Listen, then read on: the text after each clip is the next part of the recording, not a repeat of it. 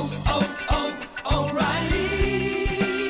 You need parts? O'Reilly Auto Parts has parts. Need them fast? We've got fast. No matter what you need, we have thousands of professional parts people doing their part to make sure you have it.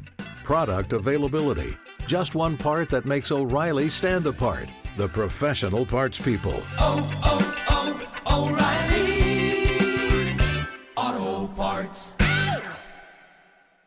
For all you elk hunters out there, chasing turkeys is basically the same thing. I know the reaction you just gave me, but don't knock it till you try it and don't try it without OnX. The Hunt app will not only help you find new areas on public ground, but I use it to find out landowner info to get permission on private ground that I see birds on as well. OnX Hunt has a special offer for you. Use code CAL to receive 20% off your membership at onxmaps.com slash hunt and find more birds this spring. Hey, I just sat down with the owners and operators of Maui Nui Venison. They're on a mission to balance axis deer populations on Maui while giving back to the community and run a totally sustainable operation. For folks like me who want to get your own meat but aren't always successful, you can become a snack subscriber, get some axis deer sticks sent right to your door. Visit MauiNuiVenison.com. That's M A U I N U I venison.com and use promo code CAL for 20% off your first order.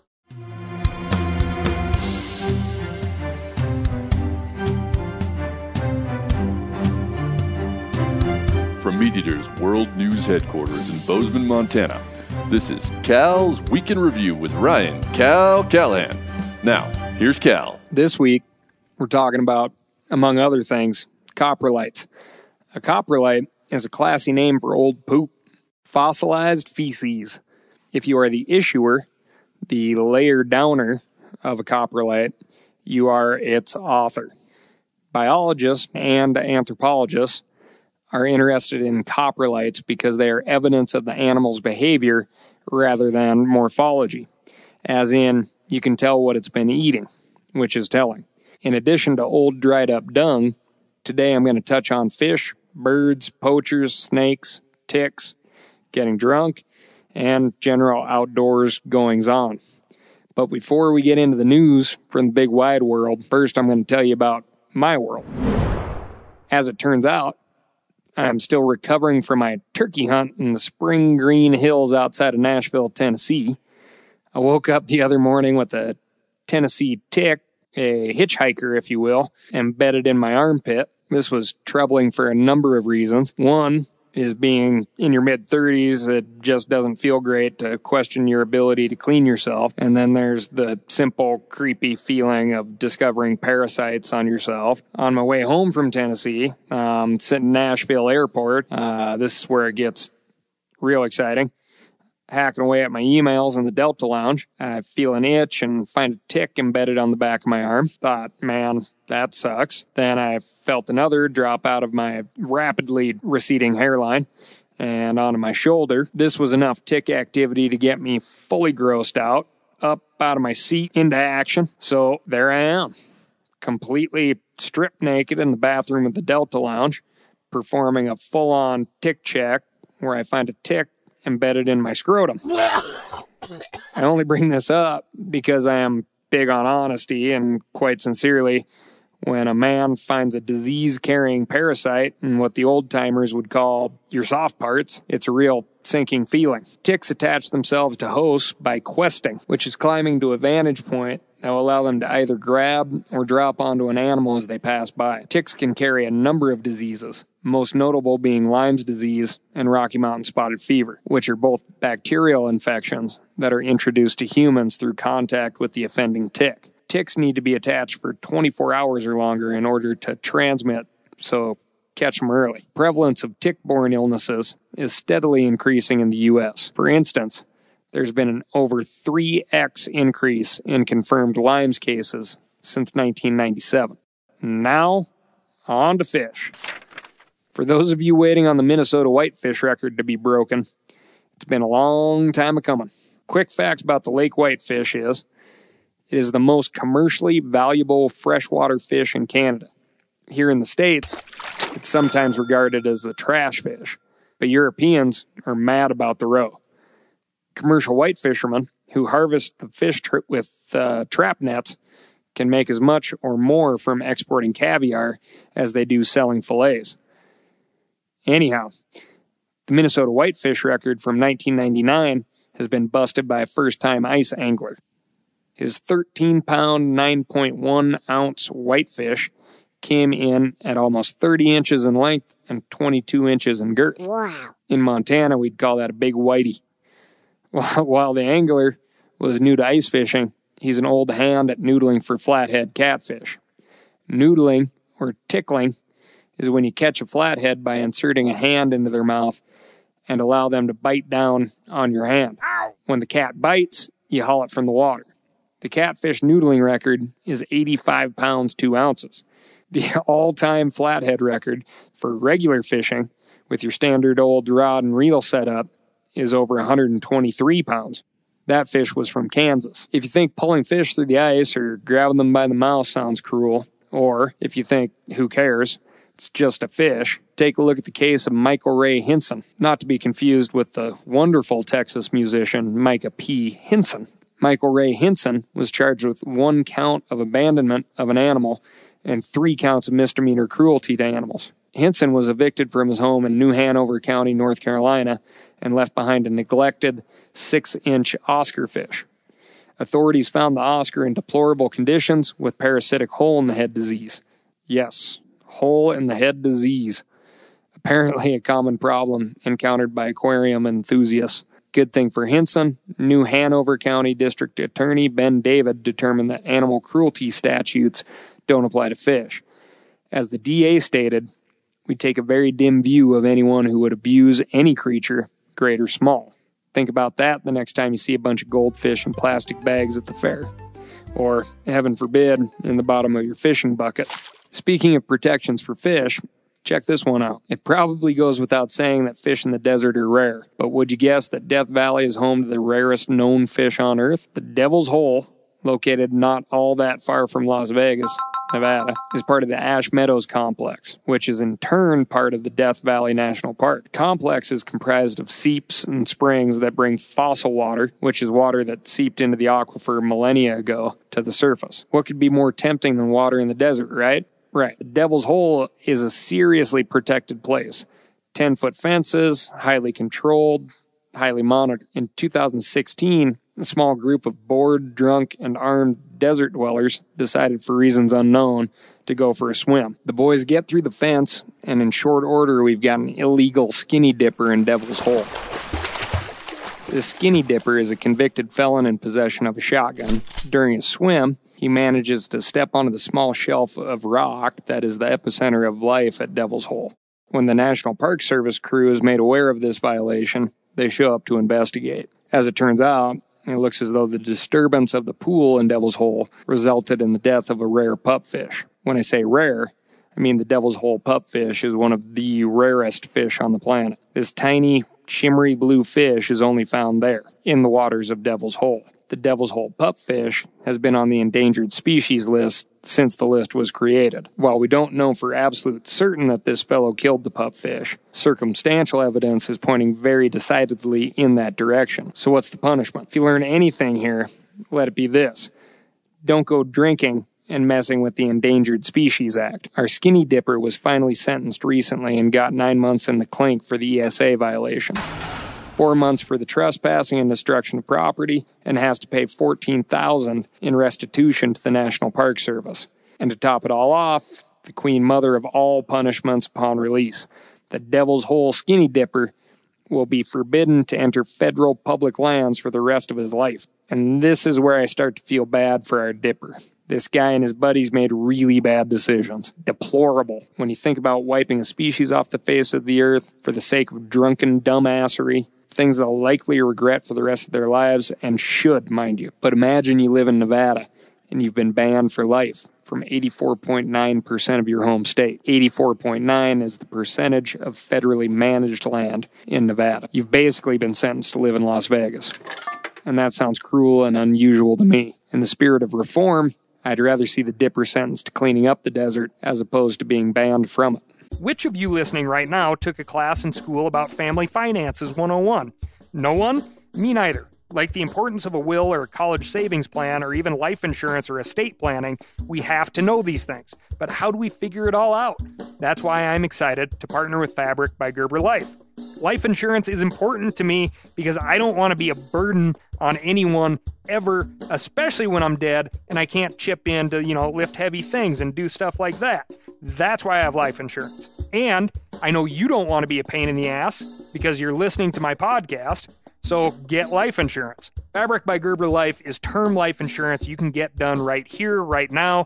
You could be covered from your couch in under 10 minutes with no health exam required. If you've got kids, and especially if you're young and healthy, the time to lock in low rates is now. Join the thousands of parents who trust Fabric to protect their family. Apply today in just minutes at meetfabric.com slash. That's meetfabric.com slash. M-E-E-T fabric.com slash cal. Policies issued by Western Southern Life Assurance Company, not available in certain states, prices subject to underwriting and health questions. O'Reilly Auto Parts are in the business of keeping your car on the road. O'Reilly Auto Parts offer friendly, helpful service and the parts knowledge you need for all your maintenance and repairs. If you're confused about what part you need, like what wipers are going to be the best, what replacement headlights are going to be the best, go into O'Reilly and talk to the people that work there because they're great and they're super friendly and they'll get you squared away where you walk out knowing you got the right thing. They've got thousands of parts and accessories in stock, either in store or online, so you never have to worry if you're in a jam. Do you need your windshield wipers replaced? You need a brake light fixed? You need some quick service? They'll help you find the right part or point you to the nearest local repair shop for help. The professional parts people at O'Reilly Auto Parts are your one stop shop for all things auto do it yourself, and you can find what you need in store or online. Stop by O'Reilly Auto Parts today or visit us at o'reillyauto.com slash meat eater that's o'reillyauto.com slash meat eater pay attention here because this is a hell of a good service it's called the wellness company picture this okay? You wake up you got a scratchy throat you're all congested you got a runny nose you got a cough whatever. And you weigh your options like you tough it out get sick take time off work try to get a doctor's appointment sometime in the next few months wait two hours at urgent care and sit in a room full of six sick folks, or you open your medical emergency kit. You match your symptoms to the doctor recommended prescription and you start on the right meds right away. These medical emergency kits not a first aid kit, all right? It comes with doctor prescribed meds to treat over 39 medical issues. So, on hand, strong antibiotics for infections of all types. Plus, a doctor's easy guide so you know exactly what to take and when. No waiting to see the doctor, no waiting at the pharmacy. It's all in there. Every home should have at least one medical emergency kit. Order yours online in minutes. Your kit will be rushed to your door. Get 15% off at twc.health slash meat eater, but you got to use the promo code meat eater. That's promo code meat eater, okay, at twc.health slash meat eater. Let's go from little bluefish to the big and toothy alligator gar. A couple of guys on the Brazos River landed a seven foot, seven inch alligator gar weighing in at 198 pounds. The head alone weighed 25. Now, this sounds like a beast, but the world record came out of Texas and went 279 pounds. These creatures date back to the Cretaceous period, meaning alligator gar have been swimming for at least 66 million years. If you watch the movie Jurassic World, the dinosaur that jumps out of the water and eats the T Rex hybrid at the end, that's a mosasaur. The mosasaur and the gar swam at the same time. Obviously, the gar is still around and the mosasaur isn't. Clever girl. And that's how we get the term living fossil. Some of our favorite living fossils horseshoe crabs, snapping turtles, possums, and the tastiest of all, the American pronghorn antelope. Here's a few more fun facts about the gar. Scales that stretch are called elasmoid scales. Scales that don't, ganoid scales. Gar have ganoid scales. They can hack a serious bite without effect. One reason the gar may have stood the test of time is in addition to regular old fish gills, the gar has a specialized swim bladder that acts like a lung. This specialized swim bladder allows the gar to sip air from the surface. Because of this, the gar can inhabit low oxygen water other fish can't. I just flipped a few flies at another gar species, the spotted gar, uh, down in Texas a few weeks ago on the Llano River. Really neat fish. You should definitely check them out. Like public lands, as I was saying, Nevada has a good chunk of them. But soon the sheep range, mountains that is, which you can see from the airplane window when you're landing in Vegas, may soon be closed off to the public. Ouch. Right now, the U.S. military is asking for an additional 225,000 acres of the mountain range for bombing practice. That's the size of 2,250 Disneylands, if you include the new Star Wars expansion. There are a few problems with this. One being that these mountains happen to be some of the best desert bighorn sheep habitat in the world. Once upon a time, it's estimated that we had around 2 million bighorn sheep. That's both Rocky Mountain and desert bighorns. Thanks to unregulated market hunting, habitat loss, and disease, the latter of which remains the primary threat to sheep. That number was whittled down to roughly 15,000 by 1900. Now we're back up to around 70,000. Sure, not perfect, but we're out of the bighorn dark ages and getting there. Any sheep that's still on the mountain is there because we fought for it. That's certainly true of the sheep range bighorns. For decades, conservation organizations such as Wild Sheep Foundation have worked their asses off to conserve the sheep range and its 600 desert bighorn. Habitat improvements, water improvements, and plenty of other hot, sweaty work. We're talking hundreds of regular folks donating time and money on behalf of wildlife. Let's not piss that away. Get off your butts and act now. Call your elected officials if you care about desert bighorns and public access of wild places. I understand the needs of national defense, but let's play the long game here. What's wild should stay wild. We're not going to run out of degraded landscapes, so don't worry about that. End the war on wild sheep. Now we're going to talk about things that should be and things that shouldn't be. Up near our northern border with Canada, out in Lake Superior, is Isle Royale National Park. Isle Royale is a remote island chain in the northwest corner of the lake, a car free Michigan wilderness where, at least nowadays, moose and wolves roam. Somewhat mysteriously, moose first showed up on the island in the early 1900s. Either they walked across the ice to get there, or someone brought them out there and cut them loose. Wolves showed up in 1948 having crossed an ice bridge between mainland Ontario and the island. Things have been up and down since then. The wolf population got as high as 50, but recently dropped to just two. Inbred as all get out. Meanwhile, moose are kicking ass at a current estimated population of around 1,500. The National Park Service recently released four gray wolves to help the wolf population out, and they're preparing to deliver 20 or 30 more over the next five years at a cost of $2 million. You might wonder why we'd be flying animals back and forth to a national park. Parks are supposed to be places where nature is allowed to run her course unimpeded by man. Granted, it sounds a little bit like zookeeping. Well, in this case, it has to do with ice and cold weather. Ice bridges between the mainland and Isle Royale were more common in past decades, which allowed some sporadic coming and going of critters. But times have changed. Now it seldom freezes good enough. From 1998 until 2011, a solid ice bridge formed only once, in 2008. From 2013 to 2017, Isle Royale was connected to the mainland only twice and in those instances, only for a few days. Somewhat ironically, one of the wolves that was flown out to save the wolves that can't get replenished due to a lack of ice promptly left the island on, you guessed it, an ice bridge. It's real complicated out there on Isle Royale. You want to know something that's also pretty interesting?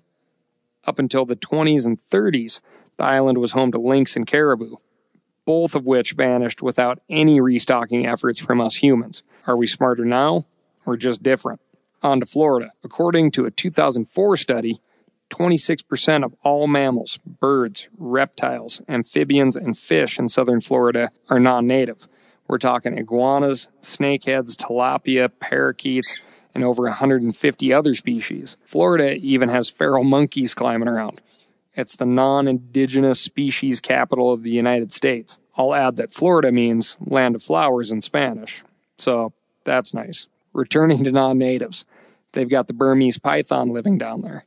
The biggest has been recorded at over 23 feet in length and 200 pounds in their native range of Southeast Asia. They didn't think they could get that big in Florida, at least until now. In Big Cypress National Preserve, researchers captured a 17 foot female python that weighed over 140 pounds and held 73 eggs. They caught it using the Judas method. In the Bible, Judas betrays Jesus. In Florida, Judas was a male python with a tracking device that they released so he could go out and do what male pythons want to do which is find females. Give him some time, track him back down, see who he's hanging with. In this case, it was the 140 pound girlfriend, confirming beyond doubt that Florida can grow a big snake. Big snakes can only get big by eating well.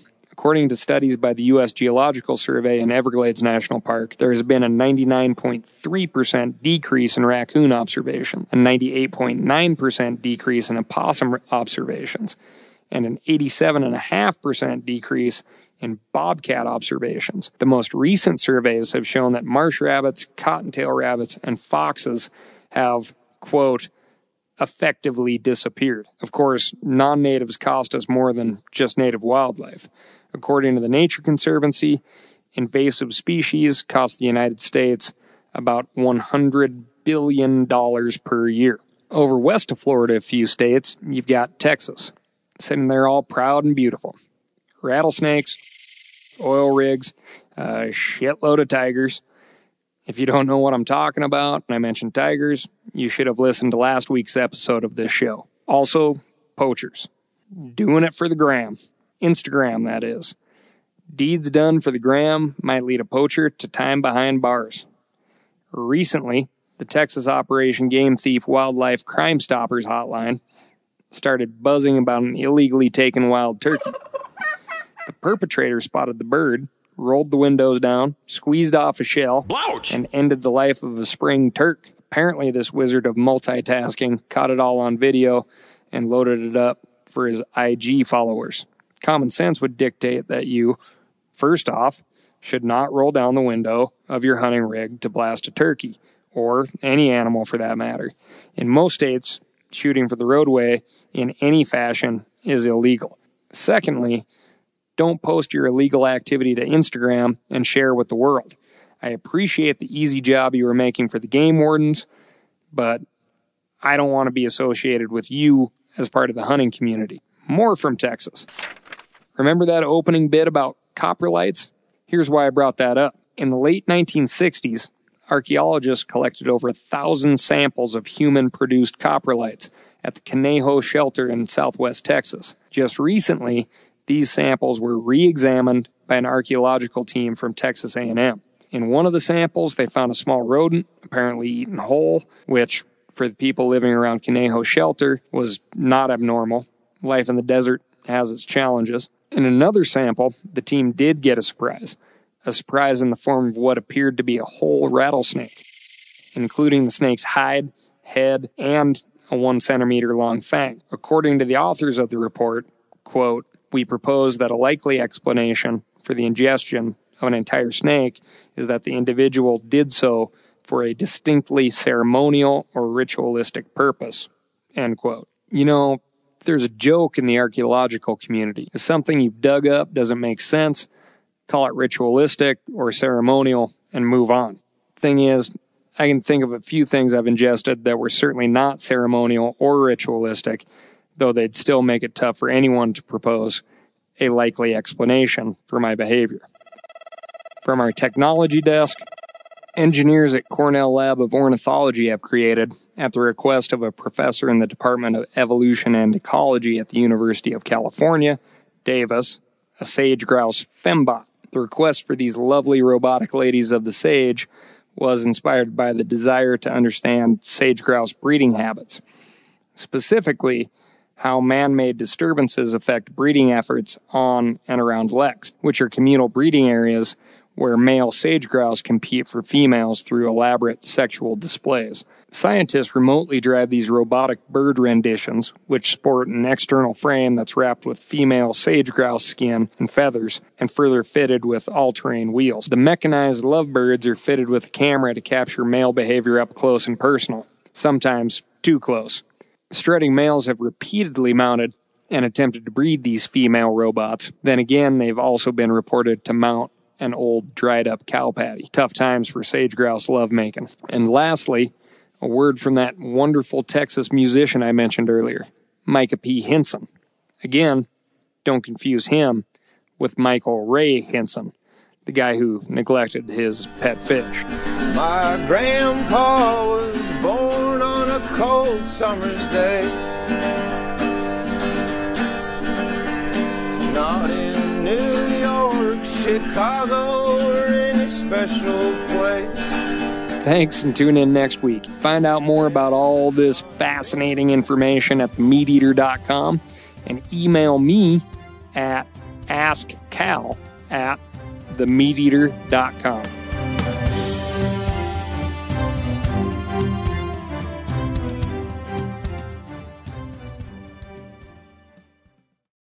I'm sure a lot of you guys remember the old ceremonial hunting tradition of eating the heart out of the first animal you kill.